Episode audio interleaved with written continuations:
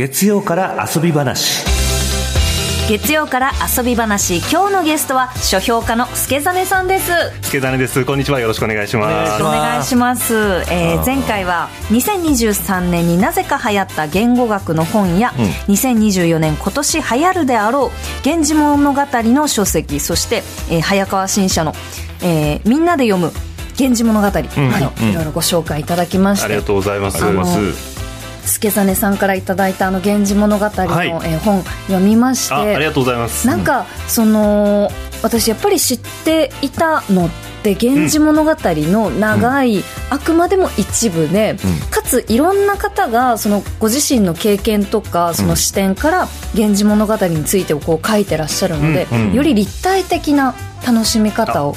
嬉しいです。ちょっとねこう垣間見れるような、入りやすくなるというかね入りやすくなりました、うん。あの田辺聖子さんの役でちん。ょっと読んでみようかななんてうん。思いました、はい。ちょうど大河ドラマがはい、はい、ちょうど先週から始まり昨日始まりましたね。2回目があり、はい。早くも大きな話題になっているので、ぜひそれに合わせて読んでいただければなと思っております。はい。はいということで助真さんちょっとあのイメチェンされたんですね。あそうなんです丸眼鏡にしちゃそいうました。メガネかけましたね。お似合いでお似合いですよ。いろんな人に「よ文豪」って言われる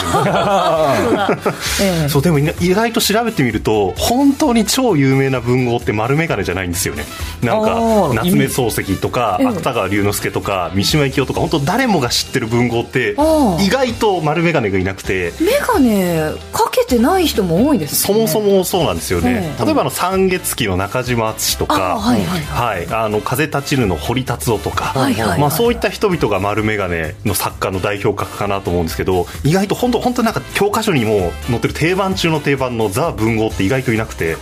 なんで丸眼鏡文豪のイメージなんだろうと思いながらいつも「よ文豪」って言われてます。なんかそういう本もありそうですね。なんか調べてみたいな。そうですね。ありそうですね。えーということで助真さん、今日はどんな本をご紹介いただけるんでしょうか？はい、えー今日はですね、えー趣味全開で、えー行かせていただこうと思っておりまして、はい。えー僕2023年にですね一番ハマったものがございまして、はい。えーそれがテーマパークのユニバーサル・スタジオ・ジャパン。USJ えーはい USJ です、へー。はい、ということで今日はですねこの USJ について書かれた本を紹介しつつ、まあ、僕が最近行った思い出とかですねおすすめポイントなんかについてお話をさせてもらおうと思っております。はい。俺でもあのね一回も行ったことないんですよ USJ にあそうですか。めちゃめちゃ興味あるんですよ。興味はずっとあるんですよ。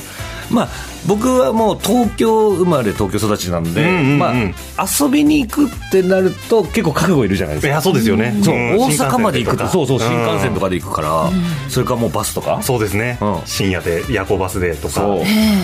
だからねこう結構勇気が出なかったの今まで。そうですね。私はこれまで2回くらいうん。行ったことはあるんですけど、なぜあの助真さんは去年、うんこのタイミングで USJ にはまったんですか？そうですね、ええ。あのきっかけはパートナーが、あの USJ にはまりまして、へえ。で最初は付き合いでじゃあ行こうということで一緒に行って。だ最初はまあそれこそ本当新幹線で遠いですしまあいいかと思って行ってたんですけどなんか気づいたら僕の方がハマってしまいまして。あら。できっかけは本当付き合いだったんですけど徐々に徐々にこう魅力にこう取りつかれていくというか、はい。あのなので本当最初は一きっかけです。ああじゃあ本当に結構最近ですね。超さ最初に行ったのは僕それこそ本当菅さんと一緒でこれまで人生で一回も行ったことなかったんですよ。あ一緒だはい、はいはいで今年去年の10月に初めて行きまして、ああじゃあもう本当ほやほやだ。で数えたらこの3か月で、えー15回ぐらい行きました。3ヶ月で15回ですか？これね今各社の出版社編集の人に聞かれてるとまずいんですけど。原稿もやらずに。なんてはい。思いつつはい。すごいハマってらっしゃいますね。そうですね。あの例えば12月31日は、あのはい。カウントダウンパーティーっていう結構あのディズニーランドとか他のテーマパークとかでもこう年越しの瞬間をそこで迎えるみたいなのがあると思うんですけど、それも行ってきまして、はい、あのだから年末年始は1週間大阪におりました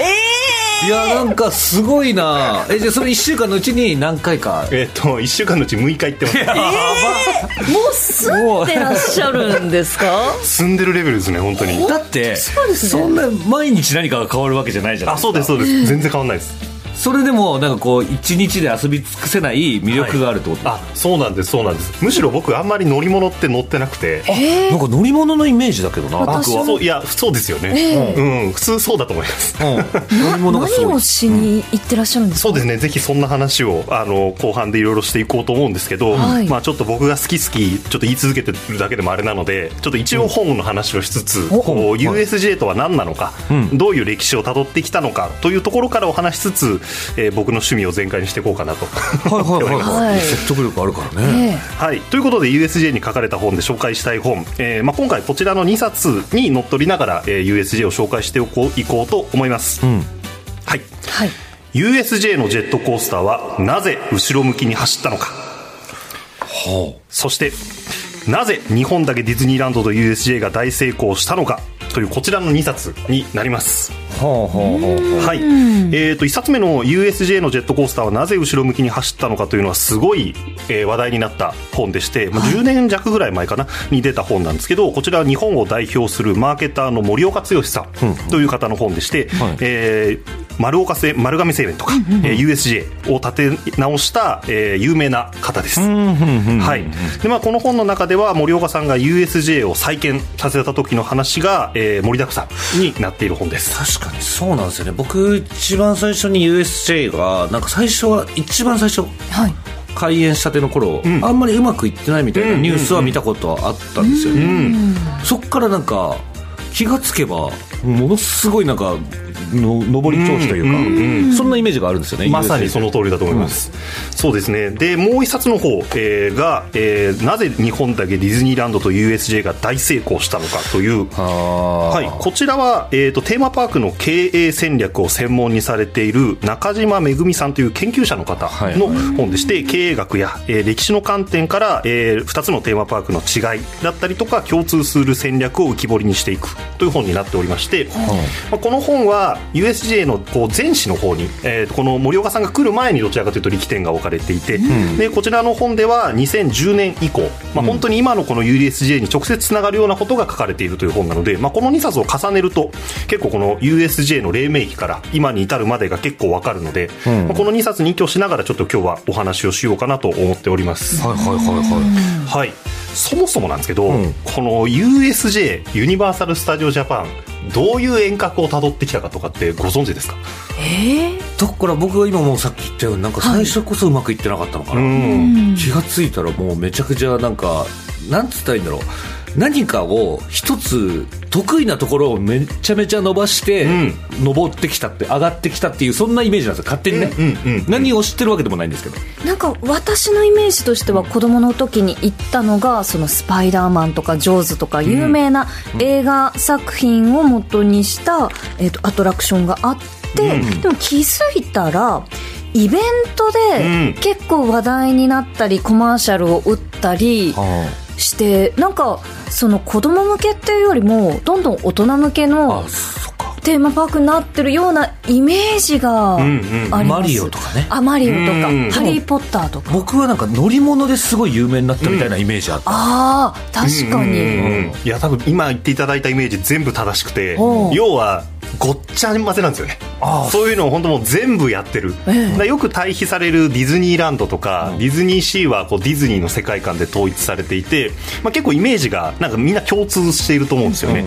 でも今言っていただいたように人によってマリオだったりハリー・ポッターだったり乗り物だったり最近だとポケモンとか、ワンピースとか、えあのハリウッドの映画だったりとかもちろんですけどまあいろいろあるっていうのが USJ の一番大きな特徴かなと思いまして、まあ、それをこう遡っていきますと、一番最初は、まあ、この USJ あのユニバーサル・スタジオユニバーサル・ピクチャーズっていう、まあ、映画の会社が大元にあるんですけどこれは1912年に、えーカール・レムリというユダヤ系のドイツ人によって設立されまして、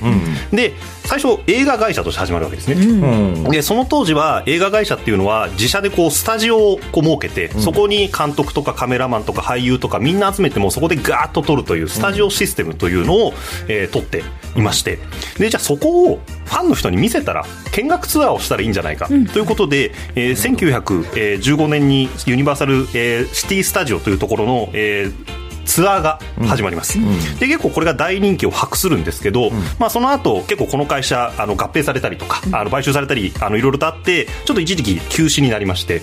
でその後1964年にこの見学ツアーが再開されます、この1964年にですね最初の年に行っていたのがかのスピルバーグ。はいはいはいがもう普通に一ファンとして行っていたらしいんですけど、彼そのツアーに参加してツアーなのでこうみんなで行動するんですけど勝手に隠れてですね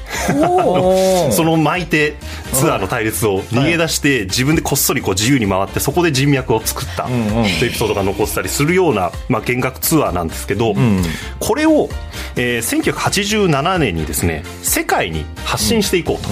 このスタジオツアー面白いじゃんと、他のアメリカのその本国以外でもいろいろやっていこう。ということで、えー世界に広げていこうという時にですね日本が手を挙げまして、ちょうどこの頃、えー1987年には総合保養地域整備法通称リゾート法と呼ばれるあの保養地とかリゾートというものを促進させるための法律があの、まあ、バブル期というのもあって、はいはいはい制定されていたので、まあ、どんどんどんどんそういうのにみんな積極的だったんですね、で大阪市が手を挙げまして、うちじゃあそのユニバーサル・スタジオはいはいはい。受け入れますとやりますということで話が始まったんですが、えーこの、えー大阪市が引き受けたものの最初は第三セクターと呼ばれる私企業と、えーその公務員あの役所がですね一緒に組んでやっていたので、なかなかうまくいかず、最初は特にその大阪市から派遣されてきた人間が USJ の社長をやっていたりとかして。はいはいうまくいかなかったんですね、で実際2001年にオープンするんですが、うん。さっき菅さんがおっしゃったようにここからうん。結構最初うまくいかなかった、そのイメージはあります。はい。一番最初まあ、ちなみにこの2001年、えー3月31日にオープンしたんですけれども、まあ、映画だと「千と千尋の神隠し」とか「ハリー・ポッターと賢者の石」がヒットしたりとかですね。はいはい。はい、あのー社会的な事件だとアメリカの同時多発テロもありましたし、あー。あとは同じようなアミューズメント系だと実は同年にディズニーシーがオープンしている。そうだなどなど、はい、そんな年にオープンしております。え同い年なんですね USJ とディズニーシーは。そうなんですよね。はい。まあ、ちょっと半年ぐらいずれてるんですけど年としては一緒ですねレンゲさんが9歳の時だって。はい。覚えてる？なんか。えーっとですねやっぱり、まあ、9歳なのであの映画で公開された「千と千尋の神隠し」とか、あとはゲームボーイアドバンスゲームキューブ発売とかこの辺りもディズニーシーも覚えているんですが、USJ あんまりすぐ行ってもないですし、ねすよね。ちょっと意外と印象に薄い19歳だったん僕はですね。19だったんで、もう大阪にすごいものがオープンするぞっていう感覚ではありました。うん。もうリアルタイムでね、ええ。で行ってみたいけど19でなかなか行けないじゃん。確かにだから大阪の人たちどうなんだろう。羨ましいなと思ってました。どん。な感じなんだろう見てみたいっていう。その、まあ、ジョーズがあの飛び出してくる有名なやつとかの映像がすごいバンバン流れてたんで、うわ楽しそうだなとは思ってた、っていうイメージですね。そうですよね。僕もレンゲさんと同い年なので、かなり似たような印象で、まあ、この時は正直印象なかったかなというのが、はい。まあ、9歳ですしね単純に、はい、というのもあるんですがで、えー始まりまして。でさっき言ったようにもともとその映画のスタジオツアーなので、ん。基本的にはそのハリウッド映画のまさに「ジョーズ」とか、そういったものにまつわるあの展示物だったりとか、まあ、ちょっとしたアトラクションがある。というのは基本だったんですけれども、まあ、そうするとすごく層が限られてしまうんですね、ターゲット層が。もう本当に映画ファンしか行かない。そうですそうです。だから映画の聖地なんていう呼ばれ方をしていたらしいんですけど、まあ、結局それではうまくいかないということで、2004年にはですね、まあ、かなり赤字に、はいうん、数百億規模の赤字になってしまいましてこれではいかんと。うんうん。いうことで、えー2005年に5代目の社長が、えーアメリカから、えーやってきます、それがグレン・ガンペルという人でして、えーこの人が USJ を再建させる、えー最初のキーパーソンとなる人なんですが、この人がターゲット層をそういった映画好きの、まあ、若者とかそういったところではなく、ファミリー層に広げようと、いうことで、えーここでハローキティとかはピーナッツのスヌーピーとか、はあ。とはセサミストリート、あ。といったキャラクターものを、はい、ここから誘致しまして、一気に、えーファミリー層が拡大していったと、うんうん。いうことでここからですね USG が盛り返していきます。はいはいはい。はい、そしてさらにそれを決定的にしていくのが2010年から、えー執行役員マーケターとして、えー就任した森岡剛さん、えーこの本ですね、USJ のジェットコースターなぜ後ろ向きに走ったのかの著者の森岡さん、はい。はい、この人が就任をしまして、でこの人はそのガンペルさんさんの、えー、意思を継いでですね、えー、いろいろやっていこうという感じなんですけれども特に一つ彼が仕掛けた一番大きいのが「ハリー・ポッター」はい、そうだそうの、はい、アトラクションをですね、えー、USJ に作ると。おでそれを2014年に完成オープンすると、うん、いうことになったんですけど彼が就任したのは2010年、うん、間に約3年間あるんですね、うん、でその3年をなんとか乗り越えないといけないと、はい、ここでちゃんと、えー、きちっと盛り上げないと、まあ、2014年の「ハリー・ポッター」もうまくいかないし、うん、そこまでつながらないだろうということでここから3つぐらいですね、えー、彼があの仕掛けていくものがあるんですけど、まあ、それぞれちょっとざっくりご紹介しますと、はい、まず2011年この年はただでさえ東日本大震災があって、はい、まあ、ちょっとそういう自粛ムードというものもあったので、うん、それをどうあの USJ に行ってもいいんだ、これを盛り上げるのもいいんだっていう空気を作るかっていうその課題も背負いながら、うん、かつあまり予算をかけられない、うん、ハリー・ポッターに大きな予算をかけるので、かけられない。なので新しい乗り物を作るとかですね。新しい箱を作るというのはできない、どうしようか。っていうので考えていたその結果生まれたのがハロウィンホラーナイト今でも有名なやつだ。そうですね。結構パレードみたいなやつじゃないですか。そうですそうですそうです。行ってみたいんですよ。あの SNS でいろいろこう映像を見るので、うん、行ってみたいけど行ったことないそうですよね、えー、いや実は何を隠そう僕がこれでドハマりしまして。あの、まあ、ご存じない方のためにもご説明すると、はい。まあ普段 USJ っていうのはいわゆるテーマパークで、まあ、いろんなこうジェットコースターがあったりとか乗り物があったりして、まあ、普通のとこなんですけどこのハロウィンホラーナイトという期間だけは夜6時になるとそのパーク内をですねえー、ゾンビとかお化けの仮装をしたクルーたちが徘徊し回る、うん、で来場者をわっと驚かしたりとか、うん、踊りを見せてくれたりする、まあ、要はパーク中がお化け屋敷みたいになる。というのがハロウィンホラーナイトなんですね、はい、で当然そうすると設備がいらないんですよ。うんまあ、そのままでいけちゃう。そのままでいい。で、まあ、仮想とかのお金って別にそんなに乗り物に比べればかからないので,、でしかも普段ただ遊んでいるところがお化け屋敷に早変わりするっていうそのワクワク感もあってこの普段は2011年以前はハロウィン期間というのは約7万人だけだったのが、この企画をしたことによって40万人以上のだから約6倍ですかね、はい来場者を更新したということでいや本当これが超面白くてですね、まあ、パートナーがこういうのが大好きで、はい、それで一緒に行ってでそこのショーとかを一緒に見るんですけど、うん、そうなんそこのゾンビを見たりとかあとは今年あの去年と今年はあのいろんな内臓みたいなのがはみ出してるクマのハミクマっていうキャラクターがいるんですけどハミクマ？この子が踊るのが超面白かったりとかそこで一緒に出てくるデスブリンガーっていうですねこのキャラクター独特のキャラクターが出てくるんですけどそれが全部魅力的でで今年はあの Ado さんの「ショー」っていう、はい、結構いろんなところで歌われていた曲とコラボして、まあ、そういったキャラクターたちがその曲に合わせて踊ったりとか。これ全部面白くてですね。はい。僕踊り全然できないですけど一緒に頑張って踊ってました。僕怖いの苦手なんですけど、はい、お化け屋敷とか普段入れないんですけど、うん、そういう人でも楽しめる。全然。うちのパートナーはお化け屋敷がダメなんですけどホラーは大好きなんですよね。いやそれそれ言われたら興味あるな。そうですね、うん結構そのゾンビとかお化けって言ってもなんか一口のお化けって言っても本当いろんなのがいて、うん、ピエロみたいなのとか日本人形みたいなのとかなんか SF の本当なんかモンスターみたいなの見たりとか、うんうん、でそれがエリアごとによっているゾンビの種類が違うんですよ。お化けの種類が。自分はここが好きとか。はいはい、はいで行ったりとかこうさっき言ったハミクマっていうキャラクターのグッズつけてると積極的にこう脅かしてくれたりとかうわなんかリアクションしてくれたりとか。来ないでくださいっていう輪っかみたいなのないですか？もうね本当に。なんか遠目から見せてくださいっていう。雰囲気だけ楽しみたいです脅かさないでほしいですそれぜひ導入してほしいな、えー、十字架みたいなんですけどそれやったらね逃げてってくれるみたいな、えー、なんかそうそういうのがありまして、まあ、これがあのごめんなさい話を戻します。と2011年に仕掛けられた大トピックで、まあ、僕もここですごいハマりました。確かにすごいわ。まんまとですね、はい、そうですね、えー、で森岡さんが仕掛けた2本目の矢としては2012年に、えー、ユニバーサル・ワンダーランドというエリアを設けましてこれはどういうことかというと、うん、さっき言ったキティちゃんとかスヌーピーとかあのセサミストリートのキャラクターたちっていうのを一堂に集めたエリアを作ろうと。それまで個々バラバラでいろんなところにいたのを子供がやっぱりこう行ける。子供がこのエリアに行きたいっていうところを作ろうということで、このユニバーサル・ワンダーランドというところを作りまして、うん、今でもあのちゃんとこのエリアとしてあるんですけど、ここだけまちょっと独特の,、あの子供らしい雰囲気を放っていたりとか、子供の目線に合わせたデザインが施されていたりとかですね、ここの辺から家族連れというのがより本格化したというのが、はい、2012年ですね。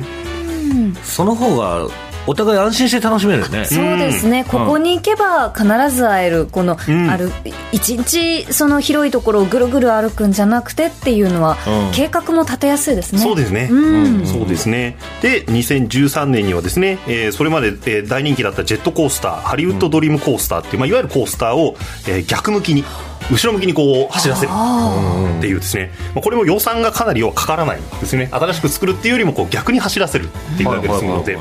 それを仕掛け、えーどんどんどんと盛り上がって2014年に満を持して「えーハリー・ポッター」はい、が、えーオープンしまして、まあ、そこからは本当皆さんよく知っての通りで,、でさらには2021年にはですね、えーマリオのスーパー・ニンテンドー・ワールドというところもオープンしまして、はい。はい、で今年はその新エリアのドンキーコングカントリーというのも、えーオープン予定となっていたりとかですね、はい、もう今の話聞いただけでもうとんでもなくこのごっちゃごちゃいい感じの。そうですうんねうんうん。なんだろうねすごいね。うん、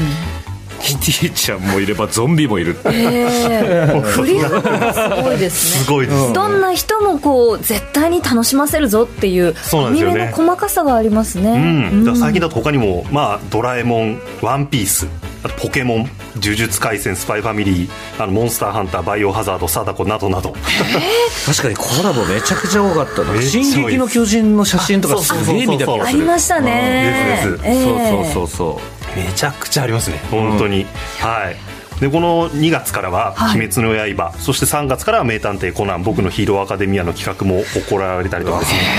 はい、あとこのユニバルっていう春と書いて、はい。カタカナにユニで、えー春と書いてユニバルという、まあ、コンサートライブみたいなのもあってニジウとか日向坂46とかですね。そういった人々のライブもやるとかですね。もうなんかとにかく何でも楽しませるなら何でもやろうっていう。アーティストのライブとかもやってるんですか？そうなんですそうなんえです。それ知らなかった。あ超期間限定ですけどね、うん。はい